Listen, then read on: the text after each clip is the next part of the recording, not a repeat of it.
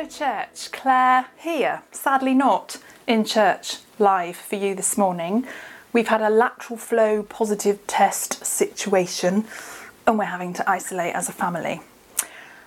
Anyhow, it's Mothering Sunday. Hi, Mum. I love you. And we have come to the fourth in our Lent series, Experience a Better Story. And today we are thinking about exile and peace. I don't know if you spotted in the animation that was the intro to my preaching. This week is represented by a female figure picking up two big bags with children in tow and beginning a long journey into the distance. Well, here I am, a woman with a lot of baggage and often with children in tow, and together we are going to walk a long road through the story of exile, but in the hope of discovering peace. Last week we were looking at Exodus, a going out. And this week, exile, a time of being forced to live away from home.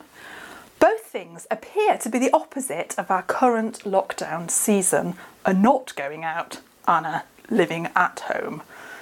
And yet, we have seen and we will see in this series that both experiences speak into our lives today in powerful ways because we are talking of God's story and His words, which, as we have said at the beginning of the series, is powerful, living, and life changing words that will set our hearts on fire. Now, the peace we're talking about today, as I described to the children, is that lovely word shalom. Shalom. I think Miranda Hart would like that word, shalom. The word describes a feeling beyond mere quiet or, or an absence of war. It describes this deep sense of wellness and inner wholeness and calm. Paul tells us in Philippians 4 that this type of shalom transcends our understanding. And Jesus himself described this type of shalom in John 14 as being a peace that he, the Prince of Peace, gives us that the world cannot give. So, we are looking for this precious inner peace that is not of this world and that is not dependent on our circumstance in this world, but that comes to us from God, the Creator, through His Son, our Saviour Jesus. And our question today is how to find shalom in a world of exile experiences. Andrew Ollerton, in his book that accompanies our series, describes how the Bible contains stories within stories. He talks about it being like a set of Russian dolls. And the theme of exile is no different. I like to think of it as a rainbow experience, and there's one big overarching story of exile that is the whole Bible, and that's the exile of people from the Garden of Eden in presence of God, away from God's presence face to face, but that will be restored to God's presence face to face that we read about in Revelation. So that is the overarching story of exile, but there are other stories of exile that fit within it. When I typed up the sermon, I mistyped overarching as over aching and I think that might have been a Holy Spirit spelling mistake because there is that sense, particularly in the exile story, of an aching and a longing. The next arc or ache of the story rainbow is the story of the people of Israel, God's people, and it includes many periods of exile. They're described in a huge section in the middle of the Old Testament, in the books of 1 and 2 Kings, of Judges and Joshua, of Chronicles and Daniel, and it's also a time when most of the prophets were prophesying, people like Isaiah and Jeremiah. It's a really complex bit of the story of the people of Israel. If I was doing a chemical analogy, we're right in the um, transition metals of the periodic table. We're in the D block. There's, you know, complex stuff going on. There's variable oxidation states. There's magnetic characters. There's precious characters. There's things that require refining by fire. There's catalysts. It is tough times. Andrew Ollerton, in his book, likens parts of the story to Game of Thrones. I've not watched that because I don't like blood and gore, but I've read some of it in the Bible. It is there.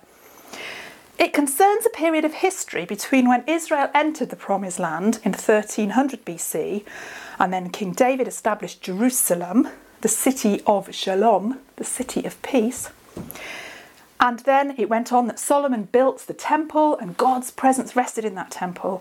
And then there's this downward and destructive spiral of kings who repeatedly turn away from God to idols until in 600 BC, Nebuchadnezzar conquers Jerusalem and destroys the city, and God's people are exiled to Babylon. Now, I am no expert in this bit of the Bible. Rosalind Merriam's pretty good on it though. But here is a lovely spoken word piece that may help to set that biblical inner arc of the story. This is the six beat, six piece scripture story. This is the overarching rescue plan story. This is part three of the better story. Moving on from the origin at the beginning, from the freedom that was found from God liberating Israel from Egypt. Then they camped on the sand. Next, we camp at exile, but first, promised land with milk and honey on demand. Joshua leads and Israel arrive. He picks judges to govern so Israel can thrive, but cycles of rebellion leads to Israel's demise. Peace turns to judgment, turns to savior, turns to peace, but the wheel keeps on turning as their ancestors' sin repeats. Then Israel's back on track as peace enters back in. David wears the crown with the Almighty's back in, man after God's heart, a singer of praise, accompanied by harp, a glimmer of peace, present from past, a pointer to the kingdom that will forever last. Then son Solomon asks for wisdom, and guess what? He gets it. Builds a temple, speaks proverbs, but then he forgets it. This goes to show if you got all things and do what you please, it doesn't buy you happiness or bring you true peace. And the kings that come after, that's a disaster. Jerusalem's conquered and the people taken captive, evicted from the promised land, God's people departed, and so heavy hearted. Israel grieves and vents. In this foreign land, the exiles lament, broken by the rivers of Babylon. Why doesn't God talk back? Why does it feel like my prayer messages bounce back? And though Daniel's trek to Babylon, he's not wandered off track. He's praying to God despite society's pushback and naps with lions. No pride in his heart, though he's fully grieving Zion, Jerusalem, home. And then 70 years pass, God brings them back home. The temple ruins get erected. The wall gets built so Jerusalem's protected, but Israel's still affected. They unpacked their suitcases and their questions. Why doesn't God talk back? Why does it feel like my prayer messages bounce back? And the truth is that just like Israel were exiles, they were never excommunicated. Though they were homesick, they were never homeless in God's heart because of the one true God, the great thou art, who deeply cares, who's richly there, who hears our prayers in the midst of the pain. He's present in the storms and pours out peace in the rain.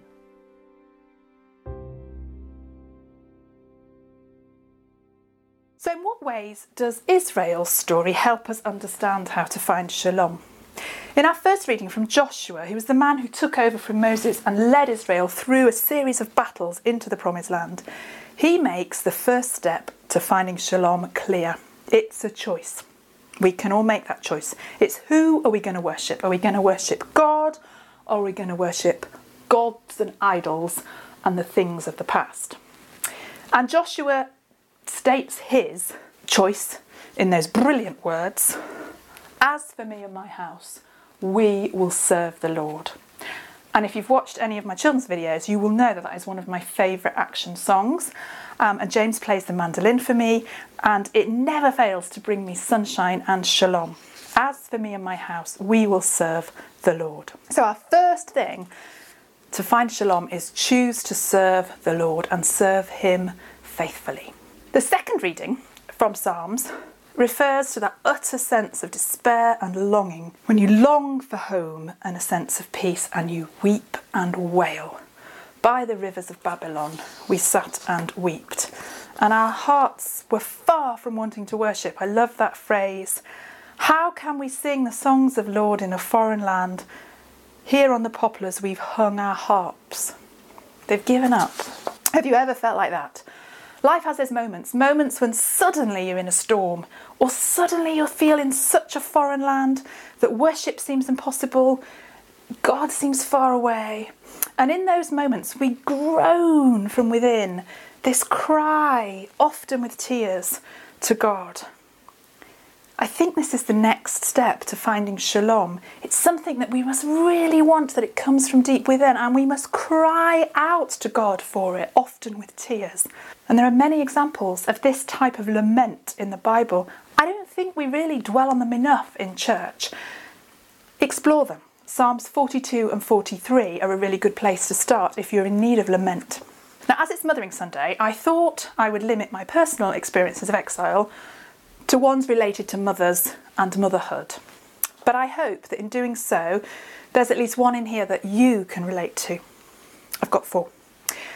So, my first moment of exile was literally homesickness, a longing for home that I experienced when I went to university and left my mum and her wonderful cooking and laundry skills and her tidy house, and I had to fend for myself. It was a big move for me from Yorkshire down to Oxfordshire to the south. People were quite different, and I was suddenly outnumbered by men. Something, as it turns out, I've, um, you know, a skill I've needed for later life, God must have known. But it felt very different, and I was extremely homesick. There was a lot of tears. I found it tough. My second example really came to me when I looked at that Psalm 137 and we sort of crumpled down to the floor and wept. And that happened a number of times in my kitchen. I crumpled to the floor and wept as we had miscarriages. We had five miscarriages on our journey to the family you see today, and my three beautiful boys. Each miscarriage took us to a foreign land of grief, a painful place, and a grief of a very lonely kind because there was it was difficult to bring community around you with such a private loss. My third example, which I have shared before, I think, was when we were sitting in a side room at the RUH um, next in the special care baby unit, and William, a mere two pounds eleven ounces of William, was in an incubator next door, and the consultant began to explain that they had detected that William had suffered a brain hemorrhage at birth, and that it was likely he may never walk or talk. And there was this huge sense of being thrown into a foreign land where we did not want to go, and the looking ahead at the parenting of this disabled child, and there was much, many tears flowed. The final exile I want to share hasn't happened to me yet, but I have seen it happen to others. And that, and I can see it just over our horizon. And I won't, I'll be honest, there are times in lockdown I've longed for this exile, but I can see it will be painful, and that is the exile of the empty nest. When I come home and my home no longer has the aroma of teenage boy, I know there will be a sadness there. I know that will be a hard journey.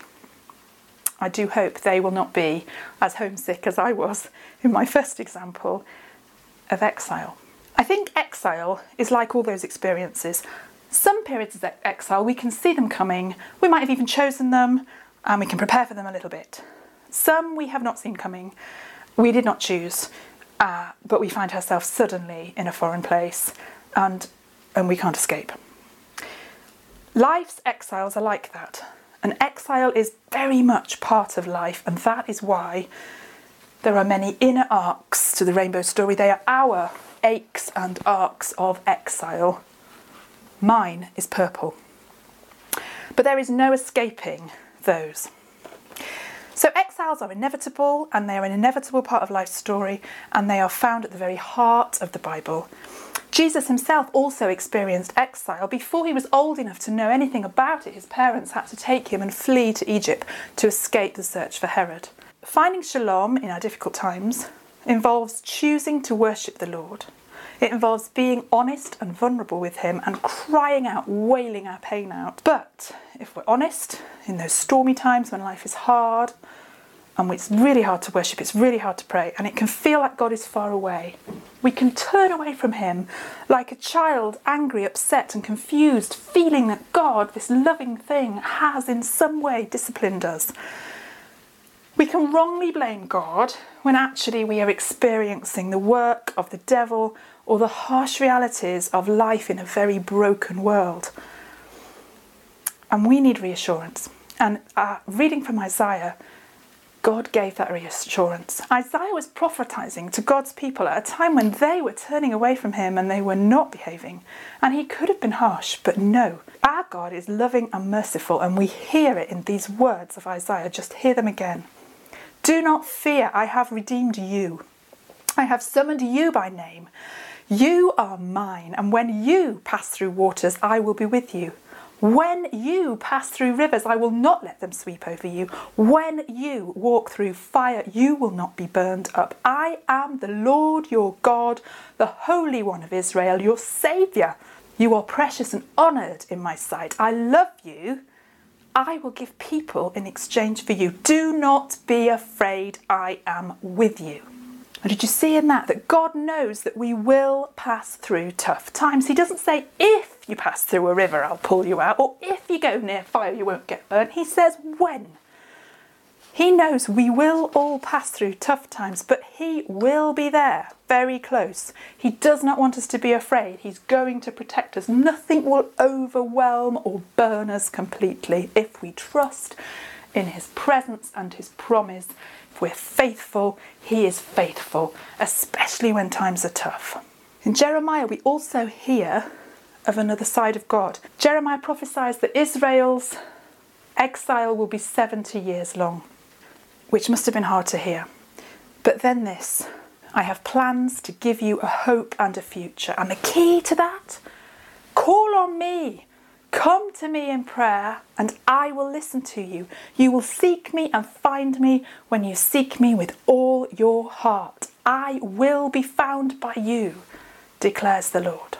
The prophecy came true for Israel. They returned to Jerusalem after 70 years under Nehemiah and they began to rebuild that city. We are being asked to trust in a reliable God.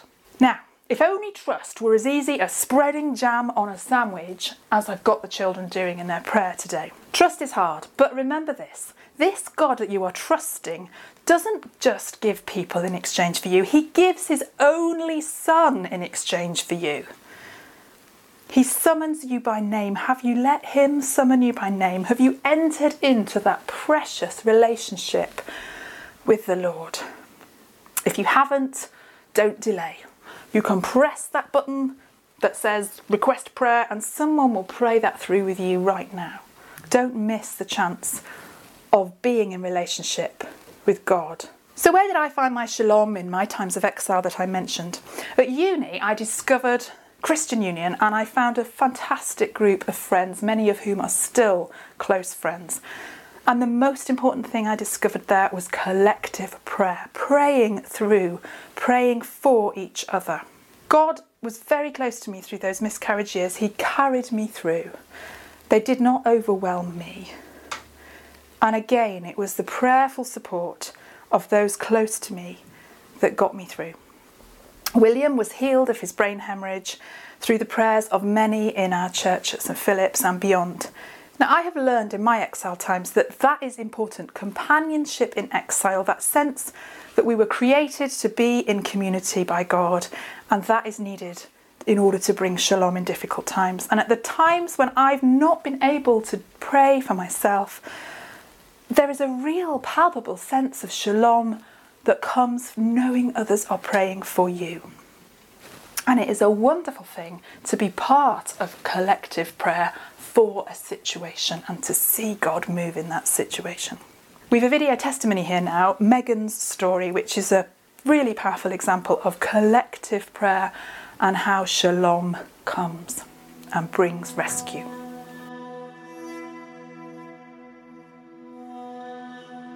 I grew up going to church every Sunday, never questioned God's existence.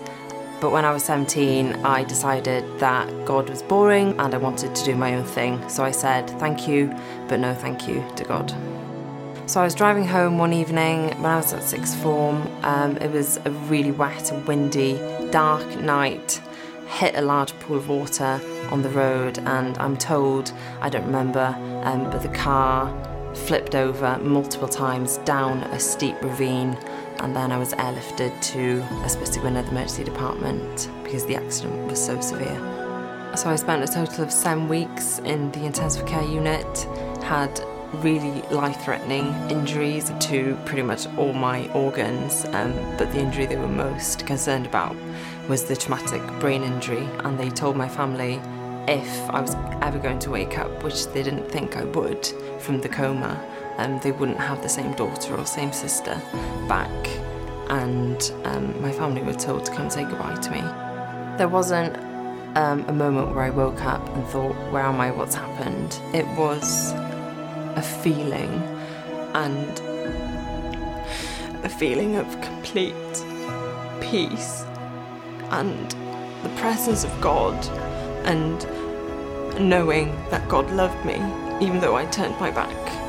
Unknown to me um, at the time in intensive care, but hundreds and hundreds of Christians across the world were praying for me and they were praying for total healing um, of my body. And on one night where my family had to come and say goodbye to me, I know that there were 10,000 people in London praying for me.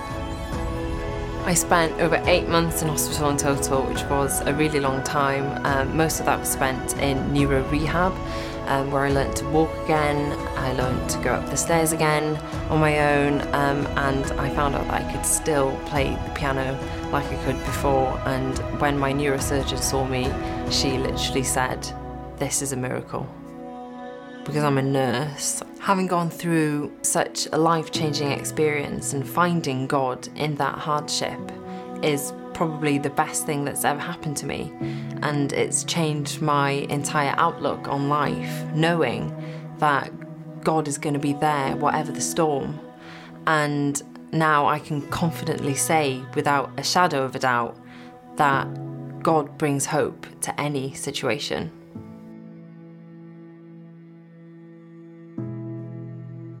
Powerful story. If we were in church, I think there would have been applause there. Feel free to clap at home. So, I'm yet to enter my final exile experience of having an empty nest as a mother, but I know what will get me through. I am going to choose to serve my Lord faithfully and worship and pray. I'm going to cry out to Him and be vulnerable in those painful times when I need shalom. I'm going to trust because He is a God with redeeming power and His presence will be close and He wants to protect me. And I will call on others to pray for me. Now, I'll be perfectly honest. Last Friday, when I wrote this sermon, it kind of ended there or there-ish, and I was happy. But then Jesus began to disturb my sense of shalom, and I felt him say to him, Clay, your examples of exile, yeah, they're, they're fitting for Mother's Day and they're true, but Oh, boy, are they tame. Please mention in your sermon people whose exile experiences are really raw. Those refugees in Yemen, those crying out from oppression in Myanmar, to name but two he put on my heart. And these words of Isaiah that Jesus quoted about himself kept popping up last week. He has anointed me to proclaim good news to the poor, to proclaim freedom to the prisoners, and to recover the sight of the blind, to set the oppressed free. He quotes Isaiah in Luke 4. I am aware that I am a white mother living in the West. I am richly blessed. I got to go to university, I got maternity care. William was placed in an incubator. My boys do have a home they can choose to leave. In the list of the people Jesus came for, I am not the oppressed. I may be part of the oppression.